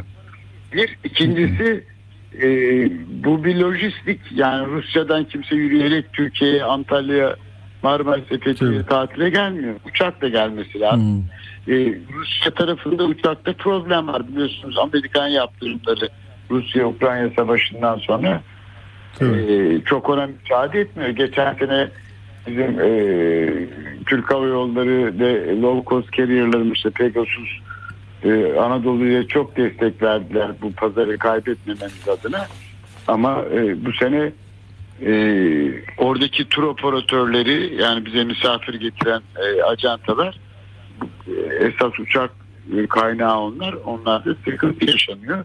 İşte hepsini üst üste koyduğunuz zaman artı Türkiye'deki fiyatların yükselmesi, döviz bazında da yükselmesi e, büyük bir boşluk bıraktı. Yani bu sene biz 4,5 milyon civarında bir Rus ağırlarız diye düşünüyoruz. Yani orada 2,5 milyon bir kayıp var. E, 1 milyondan fazla Ukraynalı misafirimiz yok. Hiç oyunda yoklar. E, Savaştan beri iki senedir hiç yoklar. E, açık açılıyor. Bu yani 3,5 milyon 4 milyon e, iç pazarda da bir e, 4-5 milyon kişi eksilttiğiniz zaman e tabii bu boşluklar olacak ama hala konaklama sektörü de söylüyorum hak ettiği parayı kazanamıyor. Çünkü girdileri çok fazla. Yani eğer girdilerdeki personel maliyetindeki, maliyetindeki, yiyecek içecek, alkoldeki zamların tamamını biz Elektrik, elektrik, doğal gazı düşünün. Onlar da tabii. tabii elektrik, doğal gaz lazım. Bunlar bakın personel gideri bir otelin giderinin yüzde kırkı. Yani yüzde otuz beşte kırkı o- olması lazım. Şu an hepimizde yüzde ellileri geçti. Bu işte üst segmentteki otellerde yüzde yetmişlere varıyor. Yani. Hı hı. Peki Personel e, zorunda ve bulamıyoruz. Şimdi bunların hepsini biz yansıtsak otel fiyatlarına e, mümkün değil yani. Kimse kalamaz. Yani ben otel sahibiyim ben bile gidip bir otelde kalamam. Biz işte o pazarları kaydetmeyelim. İngiltere pazarını, Hollanda pazarını, İskandinav pazarını, iç pazarımızı kaybetmeyelim diye seni support ediyoruz. Hı hı. Yani burada hakikaten böyle bir fahiş fahiş fiyat diye böyle hani işte klişe bir laf kullanılır ya Türkiye'de gıda fiyatları için falan. E, göreceli olarak şimdi kurlardaki bu artış nedeniyle hani vay e, yani geçen senenin 100 eurosu bu bu sene ne kadar daha fazla yapıyor hesabını yapsanız hani sanki uzaktan bakan için çok karlı bir iş gibi görünecek ama öyle değil diyorsunuz. Bakın %5 %7 enflasyonu olan bir ülkenin tatile gitmeye hazırlanan ailesi bile baktığında o Türkiye'deki fiyatlar ne kadar artmış e, diyorlarmış Aynen ve diyor. böyle yani nasıl e, bizim burada bir şey ama bir, bir girdaba girmişiz. Yani Türkiye'de ayakta kalmaya çalışanlar istihdamı korumak istiyorlar. Kaliteli daha böyle üst segmenttekiler e, tabii ona göre bir harcama yapıyorlar ama e, hep- hepimizin aleyhine olacak gibi sonuçta. Yani iş iş değil mi istihdam konusunda üretim, milli gelir her şeyde bir e, sıkıntılı tablo var orada. Tabii yani Türkiye ekonomisinin en büyük e, e, turizm. Yani turizm derler ya kemiksiz ihracat. Yani yüzde 98'i yerli imalat. Yani biz domatesimizi, biberimizi, işte çarşafımızı e, Afyon'da çalışan ne bileyim Diyarbakırlı arkadaşımın emek gücünü birleştiriyoruz ve paramızı yurt dışından getiriyoruz, ihracat yapıyoruz. Yani dışarıdan ithal edip de üstüne bir şey yaptığımız da sattığımız, ihraç Doğru, ettiğimiz bir doğru. şey yok. Yani otomobil sektörü şimdi işte 40 milyarlık ihracat yapıyorsa onun 35 milyarını e, yurt Doğru. dışından ithal ediyor, burada işliyor, satıyor. Bizimki kemiksiz 50-60 milyar dolar. Dolayısıyla Türkiye ekonomisi için çok önemli. Hele ki böyle bir dövizin kıt olduğu, zor ulaşıldığı bir ortamda önemli. O yüzden e, çok stratejik bir iş yapıyoruz. Ama maliyetlerimiz çok arttı. Döviz bazında arttı. Bakın personel maliyeti ikide iki katından fazla arttı döviz bazında. Yani bir otel döviz bazında giderini artıramazsa e, bunu kar etmesi mümkün değil. Vergiler arttı, personel maliyeti arttı, girdi maliyetler. Şimdi resort turizm yapıyoruz. Yani bu bunu 12 aya yaymak çok da kolay değil dünyanın. İspanya'da resort turizmi yapıyor. O da 6 ay 7 ay yapıyor. İşte Amerika'nın kıyılarına bakın. O da yani 6 ay hatta 5 ay yapıyor. İtalya, Fransa. Hani resort turizmi dediğiniz zaman böyle ama tabii ki Uludağ'da var, kış turizmi de var, spor turizmi de var, inanç turizmi de var.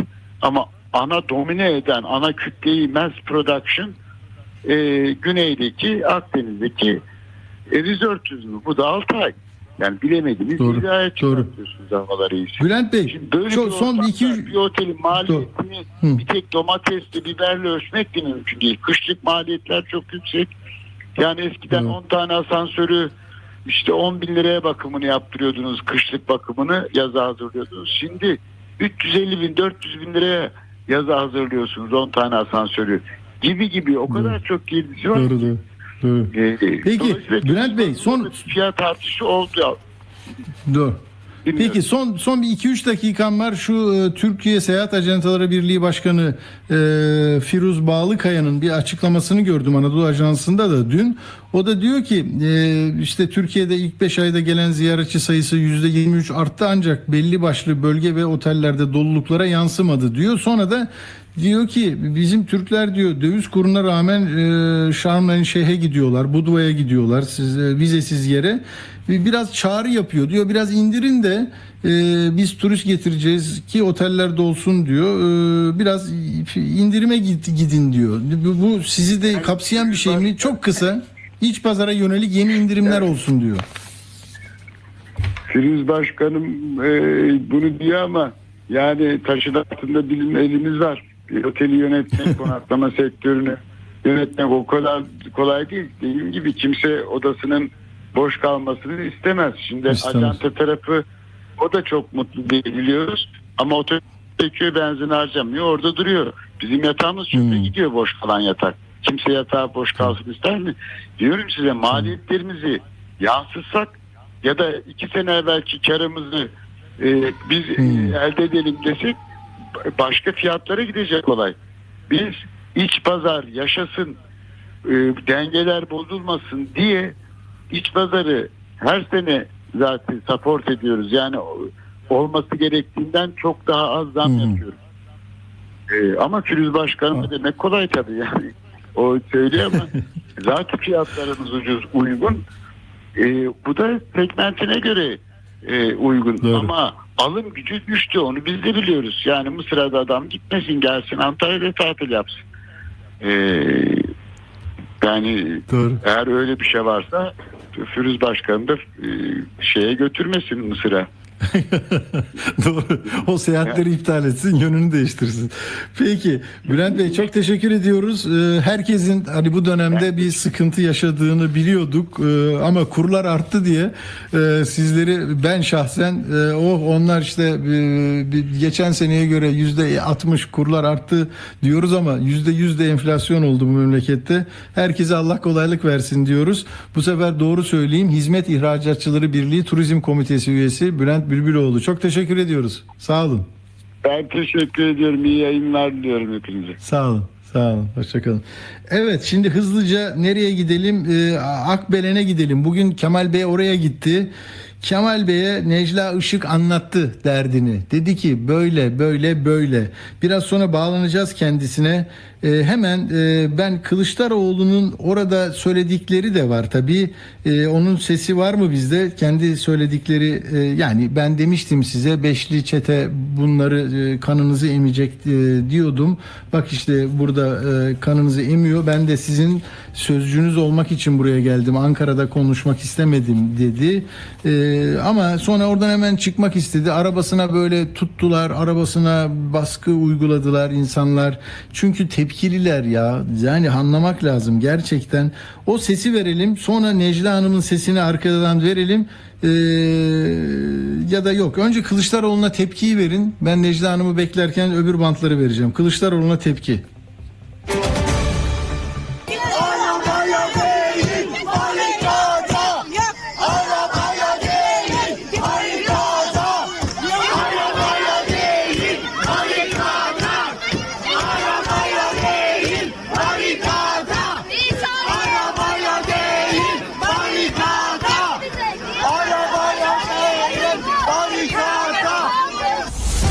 Atilla Güner'le Akşam Postası devam ediyor. Evet arabaya değil diyor Kemal Bey barikata gelin diyor. Onda çıktı konuştu insanlarla az önce söylediğim gibi. Ama Mahmut Tanal geliyor. Mahmut Tanal da oradaki zaten sıcak orman kesiliyor bir parçası katlediliyor insanların. Ya biraz hoşgörülü olun bir eğitimini alın bu işin ya. Ya senin yüzünden kaybettik denir mi oradaki acılı insana, doğayı savunan insana? Yani bu muhalefeti bir alın eğitime sokun arkadaşlar. Yani oy o oy e, çuvalların üstünde geceyi geçirmekle siyasetçi olunmuyor. Karşında bir insan varsa, derdi varsa, acısı varsa, sızısı varsa bir iletişim, karşılıklı etkileşim nasıl olacak ya? Vücut dilini nasıl kullanacaksın? Elini nasıl kaldıracaksın? O insana nasıl suçlayacaksın ya? Al Mahmut Tanal ne diyor bakın.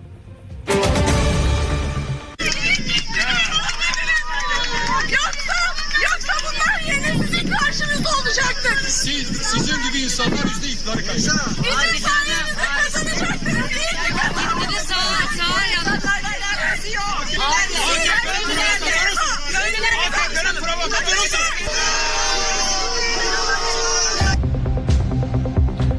Ya görüyor musunuz artık bak bu hakikaten şimdi muhalefete çakmak marifet diye yapmış olmadığımı biliyorsunuz. Bu ne ya? AKP'nin provokatörüsünüz diyor. Karşısındaki diyor ki sağa kaydınız diyor sağa.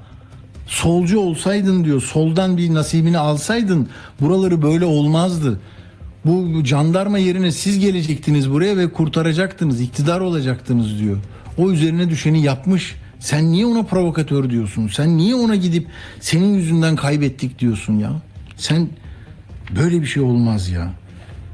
Ee, sonra bakın Necla Hanım'ı e, şu anda bağlantı sağlanamadığı için sadece sesinden vereceğim. Necla Hanım'ın e, Necla Işık tabi yıllardır bu meseleyi diri tutan bir insan. Onun sesini de verelim. Bu, bu meseleyi kapatalım. Ama Necla Hanım'ın arkasından çok kısa Buray'ın Hani kıyamet koptu diye bir şarkısı var ya burası için dinlendirilmiş. Necla Hanım'ın arkasından onu böyle bir 20 saniye dinletin. Sonra da ben e, şeye bağlanayım. E, Ece Tözeniş Ayaz'a bağlanayım hemen. Dört senedir burada çok büyük bir direniş var, çok büyük bir mücadele var. Bu güçlü şirketlere karşı herkes karşımıza çıkıp devlete karşı çıkamazsınız dedi bize dört senedir. Devlete karşı çıktık, beşli çetesine karşı çıktık. Dört senedir koruduğumuz ormanlarımızı beş gündür bizim dediğimiz askerimizle, bizim dediğimiz devletimizle ama devletin olmadığını, askerin bizim olmadığını, şirketlerin olduğunu gördüğümüz beş günde Akbelen ormanını yiyip bitirdiler. Ağaçlara sarılalım.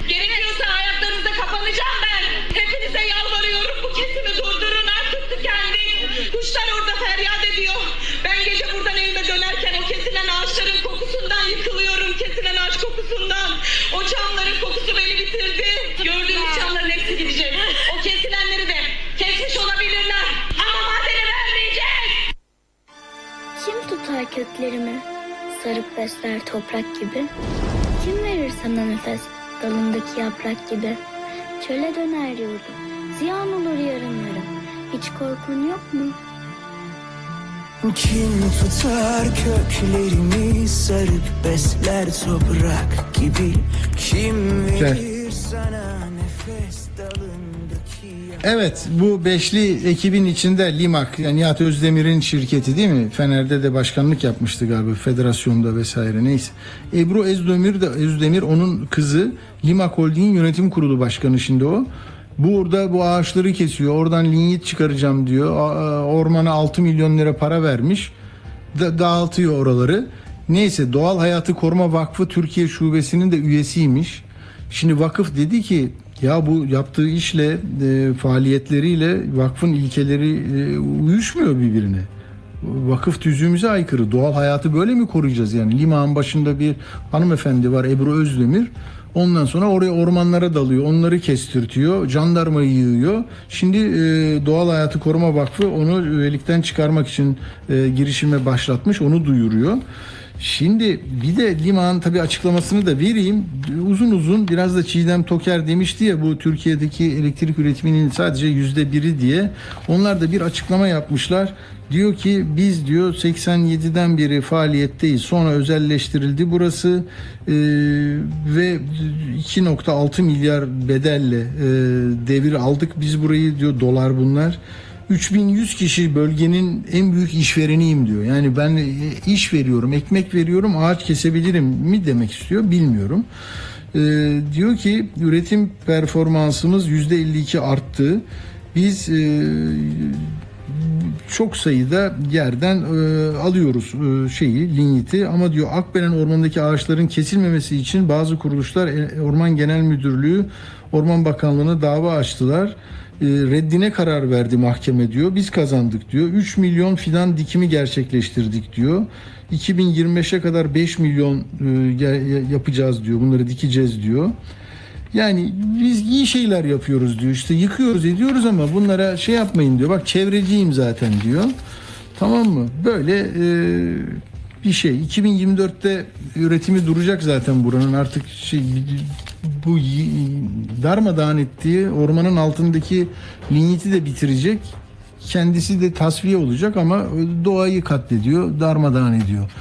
Peki şimdi hemen e, başka bir konuya geçeceğim ben e, ve onunla ilgili sizin tabi ilginiz e, olan ilgisi olanlar sevecekler bunu. Şudur efendim YKS'de tercih maratonu başladı değil mi? Şimdi çocuklar olanlar, lisede mezun olanlar, yeniden sınava girenler için önemli. Bir 8-9 dakika uzman psikolojik danışman Ece Tözeniş Ayaz'la konuşacağım. Ece Hanım merhaba, hoş geldiniz. Merhabalar Atilla Bey, iyi yayınlar diliyorum. Çok teşekkürler. Ne oluyor şimdi tercih dün başlamış e, bir takvim var. Ya Anneler, babalar, gençler, çocuklar, e, daha ileri yaştakiler nasıl bir hareket e, içinde olmalı? Siz yıllardır bu konuda tecrübelisiniz. Sorular ne olmalı? Yani her bireyin neye göre nasıl bir sorusu olmalı tercihler sırasında? Evet teşekkür ederim. 27 Temmuz itibariyle başladı resmi tercihler ve 8 Ağustos'a kadar devam edecek ÖSYM'nin verdiği son tarih. E, bu süreç içerisinde tabii ki e, benim hem adaylara hem de anne babalara e, önerim e, 8 Ağustos'a kadar bir zamanımız var. Çünkü e, sü- süreç içerisinde bazen çok panik oluyorlar hem aileler hem Hmm. adaylar. Bir an evvel karar vermek istiyorlar, sonuca bağlamak istiyorlar. Ama tabii ki bu hayatla ilgili bir karar olduğu için aslında önemli bir karar, önemli bir süreç. Tabii ki hayatımızın sonu değil ama e, mesleğimize karar veriyoruz, bölümümüze hatta bundan sonraki hayat tarzımıza da, fikrimize de karar veriyoruz. O yüzden önemli. Bol bol araştırma yapsınlar. Şu anda e, tüm üniversitelerde tercih günleri başladı. E, akademisyenler, öğrenciler, orada tercih uzmanlarıyla birlikte üniversiteler hazırlıklarını yaptı. İmkanları olanlar mutlaka üniversiteleri birebir ziyaret ederek görsünler ki orada e, hem üniversite yerleşkesini görecekler, bölüm ve programları birebir e, akademisyenlerden ve öğrencilerden dinleyecekler. Üniversitenin sosyal imkanlarını, fiziksel imkanlarını yakından tanıyacaklar. Bu araştırma önemli bir araştırma onlar için ama imkanları yoksa farklı şehirlerde de olabilirler. Ee, onlar da web sayfalarından üniversitelere e, bir şekilde oluş e, ulaşarak e, genel bir bilgi alsınlar. E, tabii burada e, sorulması gereken en önemli soru adayın kendine e, sorması gereken önemli bir soru. Ben ne istiyorum ve e, benim kişilik özelliklerim, benim yeteneklerim hangi mesleklere yatkın? Yani birazcık daha işte meslekleri tanırken, e, mesleklerle ilgili araştırma yaparken bunlara bakmaları gerekiyor. İşte mesleğe Peki lise, bir lise mezunu genç kafasında hemen bir meslek oluyor mu? Size rehberlik için gelen gençler ya ben bunu istiyorum diye mi geliyor yoksa hala nereye yönleneceğini daha kestirememiş mi oluyorlar? Evet, ikisi de diyebiliriz. E, hedefine öncesinde koymuş, ona göre çalışmalarını yapmış, belirlemiş öğrenciler var.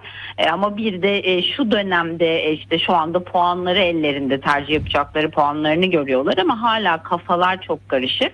E, bu adaylara da biz şunu öneriyoruz. E, tabii ki internet e, birazcık daha kirli ama gerçekten geçerli güvenilirliği kanıtlanmış e, kariyer testlerini e, kullanarak en azından bunları da yine hani uzmanlarla birlikte değerlendirerek bir e, kişilik özelliklerine uygun meslekleri seçebilirler. E, bunları yapma imkanları yoksa e, tekrardan e, şunu değerlendirebilirler. Şimdi hani puanları var, e, bir sürü meslek var, kafalar çok karışık. En azından e, bir liste oluştursunlar. Nerelere yakın hissediyorlar? Yani 24 tercih hakkı var adayın ama şu anda 30 tane 40 tane olabilir. Sonrasında ele, eliye eliye gidebilirler. Biraz önce söylediğim gibi işte burada araştırma yapmak, öğrenmek çok önemli. Çünkü meslek seçimi hani ben oturdum e, düşünüyorum işte e, kimler ne olabilirim, ne yapabilirim. Böyle bir şey değil. Mesela aileyle tabii ki fikir alışverişi önemli. Etrafta hani meslek erbaplarından bu işi yapan e, kişilerle ulaşabiliyorlarsa onlarla görüşebilirler. E, sonuçta e, ve internet e, şu anda çok şanslılar ellerin altında böyle bir şey var. Tüm e, bilgiler güncel. E, oradan videoları izleyebilirler. Uzman görüşlerine insanlar neler yapıyor, hangi mesleklerde nasıl işler yapmışlar. Onlara bakarak en azından yavaş yavaş eliye eliye e, kendilerine genel bir çerçeve oluşturabilirler. Hı. Bir de orada e, yükselen meslekler, gelecekte ortadan kalkacak mesleklerin de fakültesi var. Öyle konular geçiyor bazen görüyorum okuduklarımda. Yani işte şu şu işler artık 10 sene sonra hayal olacak. Yok kaybolup gidecek. Onun için oraya gitmeyin. Buna gidin. Gelecekte hiç düşünmediğiniz şu işe yoğunlaşın falan. Böyle diyaloglar olur mu gençlerle? E, Evet tabii ki e, en önemli sorulardan biri de bu. Teşekkür ediyorum. E, Geleceğin meslekleri neler diye soruyor adaylar ama şu anda hani teknolojiyle birlikte işte görüyoruz ki biz son yıllarda işte yazılım ve bilgisayar mühendisliği çok öne çıkan alanlar. Adayların buraya ilgisi çok fazla. Pandemiyle birlikte moleküler biyoloji ve genetik alanında artık adaylar gördüler ki moleküler biyoloji ve genetikçiler Türkiye'de çok güzel işler yapıyorlar ve e, gördük ki e, pek çok alanda çalışabilecek e, yer de var aslında. Bununla birlikte o alanlar yükselmeye başladı. E, evet bazı meslekler 5 sene sonra 10 sene sonra e, kaybolacak ama bazı meslekler form değiştirecek işte e, ChatGPT ile birlikte işte yazılım mühendisleri ne olacak gibi tartışmalar çıktı mutlaka siz de e, takip etmişsinizdir. Tabii. Ama burada önemli olan yazılım mühendisleri bu e, değişiklikler karşısında kendilerini nasıl geliştirecekler ve nasıl adapte olacaklar? Çünkü hepimiz bir meslek yapıyoruz ama önemli olan bizim e, geleceğe hazırlanmamız, anlık olarak o gelişmeleri takip etmemiz ve sürekli olarak kendimizi yenileyerek mesleğimizi yapma, yapmamız. Böyle olduğu zaman e, tabii ki var olan meslek mesleğiniz bir form değiştiriyor ama siz günceli yakaladığınızda yine işinizi yapmaya devam ediyorsunuz bir şekilde. E, adayların bunu da gözden kaçırmaması gerekiyor. Hı hı, bu da önemli. Peki daha vakit var. Ee, bir kez daha son da- dakikalarda tekrar bir arada oluruz. Ee, Ece Tözeniş Ayaz e, rehberlik konusunda gençlere ve adaylara yardımcı olacak. Çok teşekkür ederiz katıldığınız için. Sağ olun. Teşekkür ederim. İyi yayınlar diliyorum. Hoşçakalın, hoşçakalın. Evet şimdi yolcuyla bitelim hemen. Yolcuyu bulalım. Bu orada mı bilmiyorum. Ee, ben e, 10 saniye içinde oluyor. Peki e, şu Kadri Gürsel'in söylediği bir lafı da ne olur bir sıkıştırayım mı araya? Medyaskop'ta Ruşen'e konuşmuş. Ya diyor Halk TV'de ben program yaparken Teskan'la birden bir kestiler Kılıçdaroğlu'nu verdiler. Şimdi anlıyorum diyor. Ee, özel anlaşma olduğu için vermişler onu diyor. Çünkü kendisi 15 Haziran'da bir tatile çıkıyorum dedi ama demek ki bu e, işte CHP ile e, Halk TV arasındaki o yayını kesecek kadar e, uygulanan anlaşmaya bir itiraz şerhi koydu Kadri Gürsel. Onu bilgilendireyim dedim. Peki sevgili yolcu merhaba hoş geldiniz. Atilla merhaba ne var ne yok? Fena değil. Vallahi tam bakayım 13 oluyor. 15 daha koysak evet tam 14 dakika gibi bir zamanımız var. Fena değil herhalde. Buyurun efendim. Ee, Atilla şimdi dünyada olup biten öyle farklı meseleler, öyle ilginç konular var ki bunlara baktığın zaman e, e, bizim buradan her zaman olduğu gibi biliyorsun Türkiye'den dünyaya bakıldığı zaman bazı şeyler bizim düşündüğümüzün dışında gelişiyor. Bazı şeyler e, kontrolümüzde gelişiyor gibi görebilirsin. Ee, bazı konular hep vurguladık evrensel yani her ülkede benzer sorunlar var. Bazıları ise daha yerel, daha bölgesel sorunlar. E mesela şeye baktığımız zaman bu e, e, küresel ısınma öyle bir hale sokuyor ki şu anda dünyayı. Buna global warming deniyorlar. Küresel ısınma. Şimdi global boiling'e döndü. Küresel kaynamaya döndü. Atilla yaratacağı çok büyük sorunlar var. Ve bu sorunlar bazı fırsatlarda beraberinde getiriyor. Mesela e, 2021 yılında bir haber çıkmıştı. Sicilya'da e, artık havanın değişmesi nedeniyle daha önce mümkün olmayan bitkilerden avokado üretmek mümkün hale gelmiş. E, doğası değişiyor yaşadığımız coğrafya. Ondan sonra e, yine çok yeni bir e, haber vardı. O da İtalya'da artık mango yetiştirmek mümkün hale geliyor. Ama e, bunun avantajı kadar dezavantajı da var. Veya e, bugün bir tane haber çıktı. İtalya'da şöyle bir durum var. E, biliyorsun bu parmesan denen bir peynir vardır onların kendilerine ait. Evet. Pahalı peynir. çok pahalı bir peynirleri var. Makarnanın üzerine rendelenir. Yok Ya. tekerlekler şeklindedir. Bizim kart kaşarı tekerleği vardır. Evet. Şimdi şöyle bir şey oldu. Bunların en ünlü markası Roberto Gelfi denilen bir yer var. Parmigiano Reggiano dedikleri bir şey var. Çok dünyaca ünlü bir markaları var. E, Atilla e, bunlar hava o kadar ısındı ki e, burada süte ihtiyaç var. Bu da bulundukları yerlerde bunlar hayvanlardan bu sütleri işte e, almak durumundalar doğal olarak. E, sığırlardan bu şeyi alabilmek için e, ineklerden e, sabahtan akşama kadar dev fanlarla sığırları serinletmeye çalışıyorlar. Ki %10 e, civarında strese girerse bu hayvanların ne yazık ki süt üretimi düşüyor. Hmm. Ve e, çok ilginç 10 sene önce ilk defa kurmuş. O zaman yalnızca yılın en sıcak iki ayında sıcak saatlerde kullanırken şimdi yılın 5 ayında günde 16 saat boyunca çalışıyor bu pervaneler ve bu da ciddi bir masraf demek. Bu da sonuçta parmesan peynirinin fiyatlarını artırıyor. Ee, gene- genellikle baktığında 26 derecenin üzerine çıkınca hayvanların performansı düşmeye başlıyor. Keza aslında bunu başka bir şeyle bağladığımızda görecek ciddi bir konu olduğunu. Ee, bir per- parmesan peynirini yapabilmek için 16 litreden süt yani diye düşün. Ee, 16 litreden 1 kilogram yapılabiliyor. Anca 1 kilogram. çıkıyor. Böyle hemen piyasaya süremiyorsun. O nedenle normal peynirden 3 kat daha pahalı bir peynir bu. Fakat bir de bu işin fakatı var.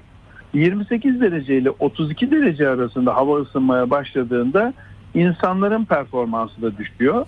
Aslında İspanya bununla ilgili bir yasa çıkarıyordu. 32 derecenin üzerinde ise hava çalışmayı yasaklıyor hükümetler. Türkiye bunları yan ülkelerden değil. Çünkü 32 dereceye geldiği zaman bir insanın aslında sağlıklı çalışması pek mümkün değil. Çalışıyormuş gibi yapıyordur değil mi? Çalışıyormuş gibi yapıyor. Evet çalışıyormuş gibi yapıyor ama bir, bir- birkaç tane sorunla karşı karşıya kalıyorsun. Bunlardan bir tanesi doğal olarak böbrekle ilgili hastalıklar başlıyor. Böbrek taşı çok büyük şekilde artıyor. Çünkü dehidrasyona, susuzluğa neden oluyor bu. Kalple ilgili sorunlar oluyor Atilla. Çünkü cilde daha fazla kan pompalamak ve vücudun içinde oluşan bu ısıyı vücuttan dışarı atman gerekiyor ve böyle baktığında bu sefer kalp ritmi, nabzın yükseliyor. Yaklaşık olarak e, da insan vücudunda e, iki buçuk üç dereceye kadar bir ısı oluşturuyor ki bu kalp üzerinde çok yüksek bir stres. O yüzden de sıcak ülkelerdeki insanlar ağırlıklı olarak bu kalp krizine daha yatkın hale geliyorlar. Bir diğer konu da güneşe çıkamadıkları için bunlarda D vitamini eksikliği var. Ee, maalesef yakında Türkiye'de de bu D vitamini eksikliğinden bahsedebiliriz. D vitamini e, düşük seviyede güneş ışığına maruz kaldığında bu işte giydiğimiz şeyler, cilt pigmentasyonu, güneş kremi de bunu etkiliyor ama e, yeterince bu takviyeleri almazsan bu sefer mesela Küveyt'te özellikle çok ağır şekilde e, o kadar güneşe rağmen Atilla vücutlarında çok fazla D vitamini eksikliği var. Çünkü çıkamıyorlar güneşte ve e, artık aşırı kilolu olmaya başladılar. Bütün para pul bunu çözemiyor. Çünkü maalesef o sıcaklıktan dolayı dışarı çıkamadıklarından ve D vitamini vücutta eksik olduğu için bu da e, bir sürü mineralin e, eksikliğine yol açıyor. E, Basra Körfezi'ne baktığımız zaman yaklaşık 60 gün boyunca geçtiğimiz 10 yıldan bahsediyorum. Yaklaşık işte bu 10 2010 yılından bu yana 52 derece ve üstünde 60 gün yaşanmış Atilla. Afet ya bu değil mi? Tamamen bir afet hali ya. Ta- ta- tamamen afet. Yani biz bunu ciddiye almıyoruz. Oh ne güzel Evet. biraz yağmur yağdı, serinledik diyoruz ama bu gelecek kuşaklar için sorun yaratacak. Şimdi bir tane örnek vereyim. E, çok sevimli bir örnek değil ama akılda kalsın diye e, dinleyicilerin affına sığınarak vereceğim bu örneği. Bir de insan neslinin devamı için de önemli. Çünkü insan vücudunda bulunan ve vücut dışında olan tek organ testisler. 36 derecede sperm üremediği için. O yarım derecenin önemini Dolayısıyla eğer genel olarak insan vücudu bu ısıya karşı da şu kadar milyon yılda bir adaptasyon geliştirmiş ama o beklediğimizden daha fazla ısınmaya başlarsa bu bizim vücudumuz içinde ağır sorunlar yaratacak gibi duruyor. Bir diğer konu özellikle sıcak yerlerde hastanelere çok fazla insan hangi gerekçeyle gidiyor biliyor musun? Hava çok sıcak olduğunda insanların ayakkabılarına giren akrep ve yılanların sokmaları nedeniyle gidiyor. Çünkü sıcak sadece senin için sıcak değil, herkes için sıcak. Ama kronik dehidrasyon yüzünden şeker komalarına girenler, aynı zamanda böbrek taş sorunu yaşayanlar, vücutta Klimadan değil mi? Klimadan çarpan Klima- oluyor. Klima, klima çarp- çarpıyor Hı ve herkes klimaya yüklendiği zaman bu sefer de içinde bulunduğun şehir ya da kullandığın enerji hatlarında çökmeler yol açıyor, altyapıyı çökertiyor. Çünkü onun bir kapasitesi var. O kapasitenin üstünde bir elektrik tüketimine ihtiyaç duyuyorsun. Ee, bunlar Ya nasıl ya yolcu çok özür dilerim. Bak İstanbul'da rekor 3,5 milyon metreküp e, o sıcağın yoğun olduğu çarşamba günü ku- kullanmışız suyu. Düşünsene yani e, ne yapacağız yani her zamanki alışkanlığın dışında bir daha yüzümüzü bir daha duşu yapıyoruz. Değil mi? Serinliyoruz. Şey serinlemek için suya yüklenmişiz. Barajlarda yüzde 33'e düşmüş. Al işte bak nereden nereye her tarafta probleme yol açıyor. Aynen öyle Atilla. Yani e, şeyde Irak'ta inşaat işçileri dışarıya çıkarak inşaatta gittikleri zaman sabah 4.50 gibi çıkıyorlar. Dışarısı 46 derece. 4.50'den bahsediyorum Atilla. 4.50'de 46 derecede çıkıyorlar ve ardından da sa- sabahleyin 9 gibi işi bırakıyorlar. Çünkü artık çalışamıyorlar. Sabah 9'da işlerini bırakıyorlar ve evlerine gidiyorlar. Ee, Basra'da ağırlıklı olarak e, Irak'ın Basra şehrinde ve bölgedeki şehirlerde karpuz satanlar bir hayal et bakalım açıkta karpuz satamazsın. Çünkü Atilla saat 1 itibariyle ısı 54 derece oluyor. O yüzden e, şeyin arkasını, kamyonun arkasını camlı olmak üzere klima çalıştırılacak şekilde bir dükkana çeviriyorlar. Yani otomobilin şeyin arkası camlı. Ha, seyyar satıcı, seyyar satıcı bile öyle yapıyor yani. Evet o camlı ve tamamen içeride klima. Motoru çalıştırıp klimayı kullanarak karpuzu serinletiyor yoksa satması mümkün değil. Çok hızlı bozuluyor. O yüzden mesela saat 11-12 arasında 55 ile 60 derece arasına geliyor. Mesela Irak'ta en çok satılan şeylerden bir tanesi buz. Diyeceksin ki kardeşim buzdolabı yok mu? buzdolabı var ama o kadar çok insan buzdolabı kullanıyor ki o sıcakta elektrik sistemleri çöküyor. Çünkü altyapı buna müsaade etmiyor maalesef. Ve e, mesela sabah 9-13 gibi 57 derece bir ısıya ulaştığından dolayı sokakta düşüp bayılan bir iş kolu var. Bence kimler sokakta düşüp bayılıyorlar. Çok fakir insanlar bunlar. Çöpçüler Atilla. Şehrin çöpçüleri çöpü toplamak için yani en fazla saat 10'a kadar toplayabiliyorlar ama çoğunlukla düşüş, düşüp bayılıyorlar. Ee, başları dönüyor ve bunlar ağır araç taşıyorlar. Gerçekten de bu ısı meselesi ya çok yandım aman da çok terledim.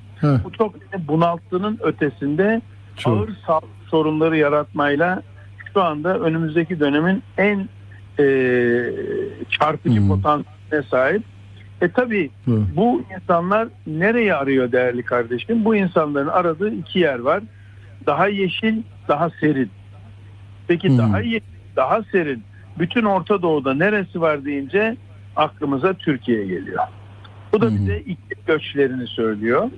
İklim göçleri nedeniyle özellikle Çanakkale Havzası e, işte Bursa taraflarına doğru ama Çanakkale, Çan vesaire vesaire o Edremit Körfezi diyelim. Aşağı doğru, doğru doğru küçük kuyuya kadar var ya öyle. Hı hı.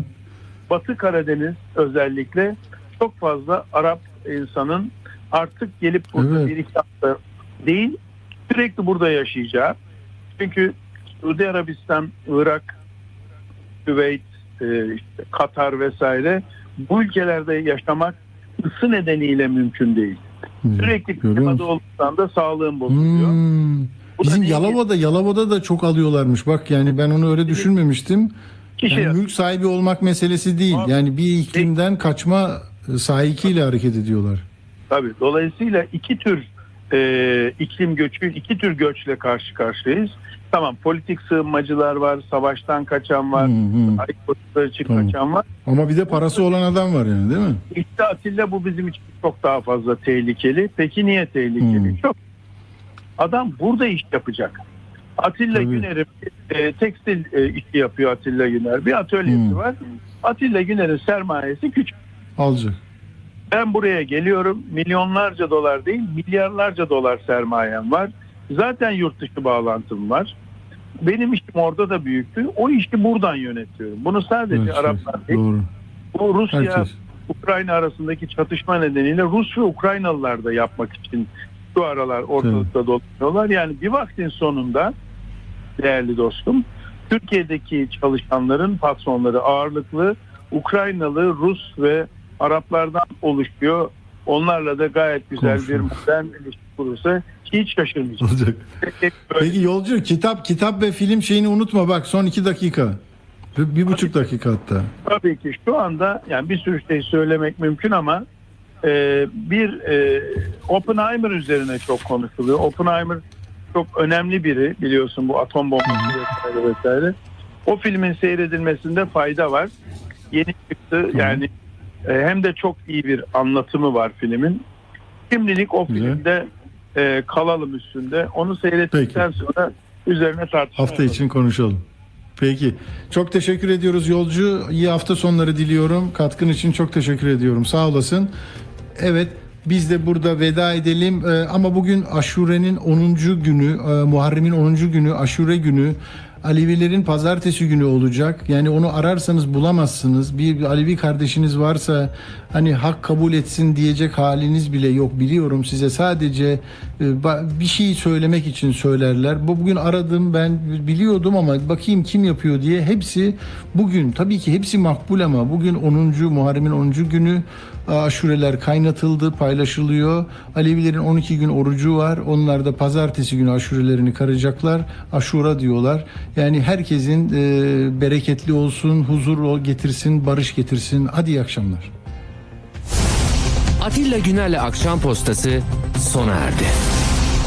Radyo haberciliğinde bir klasik. Sorulmayanı soran, haberin peşini bırakmayan tarzıyla bir marka. Atilla Güner'le Akşam Postası gündeme damga vuran konu ve konuklarla hafta içi her akşam 17'de Radyo Sputnik'te.